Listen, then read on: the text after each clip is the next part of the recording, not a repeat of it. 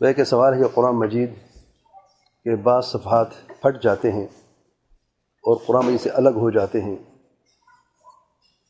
ان صفحوں کو کیا کرنا ہے؟ قرآن مجید کے ان صفحوں کا جو پھٹ جاتے ہیں، ان کا کیا کرنا ہے؟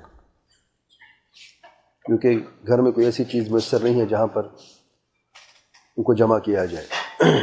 اس کے لیے یہاں پر بعض مساجد ہیں جن کے باہر خاص باکس رکھا ہوتا ہے، اس میں لکھا ہوتا ہے کہ قرآن مجید یہ جو پھٹے نسخے ہیں اس کے اندر رکھے جائیں تو اگر آپ کے گھر کے قریب ایسی جگہ میسر تو وہاں پر آپ دے دیں۔ اور اگر ایسا ممکن نہ ہو تو پھر آپ اس کو جلا سکتے ہیں۔ جلا سکتے ہیں، کوئی حرج نہیں ہے۔ بعض لوگ سمجھتے ہیں کہ جلانا حرام ہے۔ جلانا حرام نہیں ہے۔ اس پر صحابہ کا اجماع ہے۔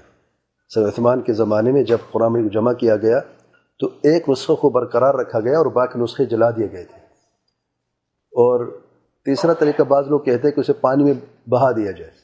اگر دریا ہے یا سمندر، اس میں بھی بہا سکتے کوئی حرج نہیں ہے۔ اور زمین دفن بھی کیا جا سکتا ہے کہ پاک زمین ہے، کسی جگہ ہے، تو وہاں پر کر سکتے ہیں۔ بہتر یہ ہے کہ آپ جلا دیں تو وہ زیادہ بہتر ہے۔ اور اس سے صحابہ کا عمل بھی موجود ہے۔ واللہ علم